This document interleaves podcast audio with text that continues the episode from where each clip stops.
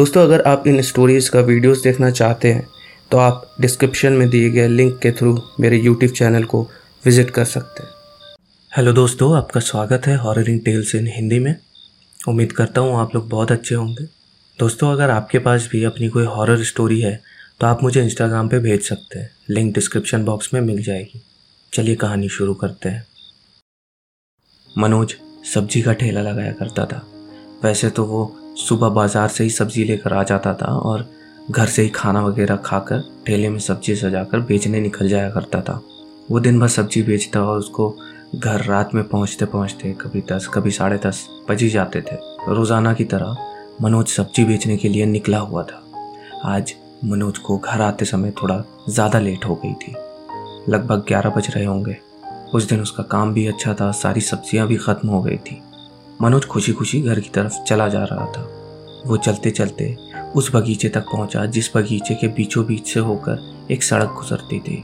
सड़क के दोनों तरफ बगीचा था और बगीचा भी काफ़ी दूर तक फैला हुआ था और काफ़ी घना था। आम, अमरूद, लीची, न जाने किस किस किस्म के पेड़ थे उस बगीचे में। बगीचा बहुत घना और काफ़ी बड़ा था और लोग भी रात में इधर की तरफ से आने जाने से थोड़ा बचते थे, क्योंकि वहाँ के लोग कहते थे कि इस बगीचे से होकर गुजरना रात में ठीक नहीं होता। लेकिन मनोज रोज़ रात में सब्जी बेचने के बाद यहीं से होकर घर जाता था।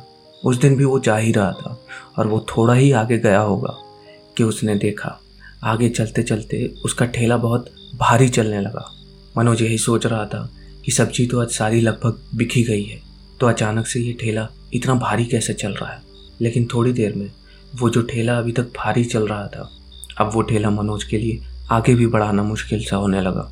उसने अब ठेले के नीचे झाँक कर देखना चाहा कि नीचे तो कुछ नहीं जो इसमें फंसने की वजह से ठेला आगे नहीं बढ़ पा रहा। लेकिन मनोज को ठेले के नीचे या फिर आगे पीछे भी ऐसा कुछ नहीं दिख रहा था जिस कारण ठेले को आगे बढ़ाने में इतनी मुश्किल हो रही थी। अब मनोज डरने लगा था, लेकिन उसने एक बार फिर भगवान का नाम लिया और ठेले को धक्का मारकर फिर आगे बढ़ाने की कोशिश करने लगा।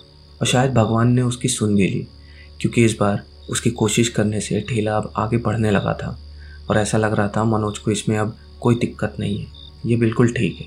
पर इससे पहले ये क्यों जाम हो गया था? भगवान का शुक्र मानते हुए मनोज जल्दी से जल्दी उस बगीचे से बाहर निकल जाना चाहता था, क्योंकि रात में लोग जितना हो सके उतना ही बचते थे इस बगीचे से इधर उधर जाने में। बगीचा एक तो बहुत बड़ा था और बहुत दूर तक फैला हुआ था। घर भी मनोज का अभी काफ़ी दूर था, लगभग मनोज को आधा या पौना घंटा तो लग ही जाता है। मनोज डरा और सहमा अपने ठेले को धक्का मार के ले जा रहा था। रात काफ़ी ज़्यादा होने के कारण चारों तरफ अंधेरा ही अंधेरा था और दोनों तरफ वो घना बगीचा, हर तरफ से डरावनी और खौफनाक किस्म की आवाज़ें आ रही थी। अब मनोज अपने आप को ही कोस रहा था कि आज उसने ऐसी गलती तो कर दी, लेकिन दोबारा कभी नहीं करेगा। अच्छा खासा वो रोज़ अपनी सब्जी बेच कर घर सही समय पर चला जाया करता था, पर आज ही फंस गया। और वो यही सोच रहा था कि काश मैंने आज भी सही समय पर अपना ठेला यहाँ से निकाल लिया होता तो कम से कम आज ये मुसीबत तो नहीं होती। यही सोचते हुए आगे बढ़ रहा था, तभी अचानक ऐसा लगा कि कुछ तूफान से उठने लगा और पत्तों के हिलने की आवाज़ हवा से बहुत तेज़ तेज़ आ रही थी। अंधेरा तो था ही, इसलिए मनोज की हालत अब बिल्ली से डरे खरगोश की तरह हो गई थी। बस वो मन में यही सोच रहा था कि किसी तरह से बस यहाँ से बच के निकल जाऊँ। फिर अचानक मनोज का ठेला पीछे की तरफ कोई खींचने लगा।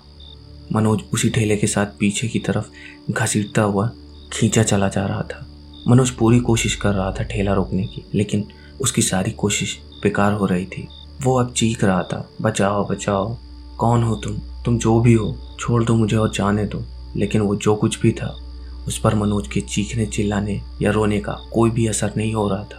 मनोज भी पूरी कोशिश कर रहा था कि वो ठेले को छोड़ दे, लेकिन मानो मनोज के हाथ से वो ठेला चिपक सा गया था।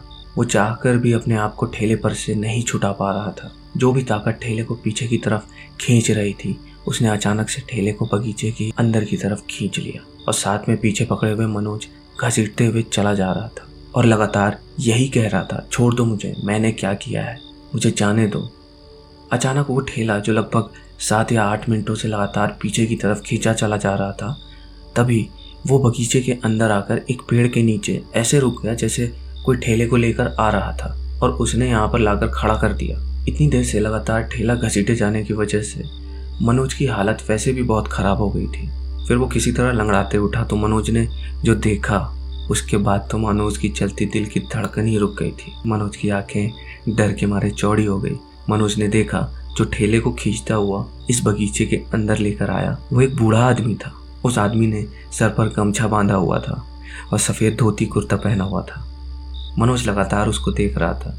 तभी अचानक उसी बूढ़े आदमी ने मनोज के पैर को पकड़ लिया और बगीचे के अंदर घसीटता हुआ ले जाने लगा। मनोज तड़पता हुआ चिल्लाने चीखने लगा, लेकिन उस बूढ़े आदमी पर मनोज के तड़पने या चीखने का कोई असर नहीं हो रहा था और उसने ले जाकर मनोज को एक पेड़ की जड़ पर जाकर जोर से पटक दिया और कहा, ये मेरा बगीचा है और यहाँ और कोई नहीं आ सकता। जो यहाँ आएगा वो फिर मेरे साथ ही यहाँ रहेगा, वापस नहीं जाएगा। मनोज तड़पता हुआ बार बार यही कह रहा था, छोड़ दो मुझे, मैं फिर कभी नहीं आऊँगा और ना ही इस बगीचे के आसपास भी भटकूँगा। ये कहते हुए जब मनोज ने उस बूढ़े आदमी के चेहरे की तरफ देखा तो अब की बार उसके होश फिर से उड़ गए, क्योंकि अभी तक तो वो एक बूढ़ा आदमी गमछे में था, लेकिन अब उसने देखा उसका चेहरा बिल्कुल सफ़ेद था। ऐसा लग रहा था कि मनोज को किसी हड्डियों के ढांचे ने पकड़ा हुआ था। तभी वो बूढ़ा बोलने लगा अपने खतरनाक और भयानक आवाज़ में, जिंदा तो कोई यहाँ से वापस नहीं जा पाता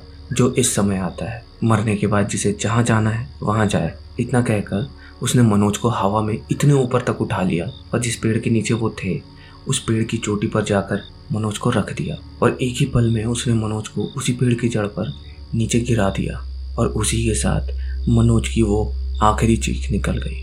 लेकिन हैरानी की बात तो ये है दोस्तों कि मनोज की मौत उस बगीचे के अंदर उस पेड़ के नीचे हुई थी, लेकिन मनोज की लाश पुलिस वालों को बगीचे के बीचों बीच से होकर जो सड़क गुजरती है उस सड़क के बीचों बीच रखी मिली थी। कहते हैं आज भी लोग उस बगीचे वाली सड़क पर रात में दस बजे के बाद नहीं चलते और कोई गलती से अगर चला भी गया तो अगले दिन पुलिस को उसकी लाश सड़क पर ही मिलती है। दोस्तों अगर आप इन स्टोरीज़ का वीडियोस देखना चाहते हैं तो आप डिस्क्रिप्शन में दिए गए लिंक के थ्रू मेरे यूट्यूब चैनल को विज़िट कर सकते हैं।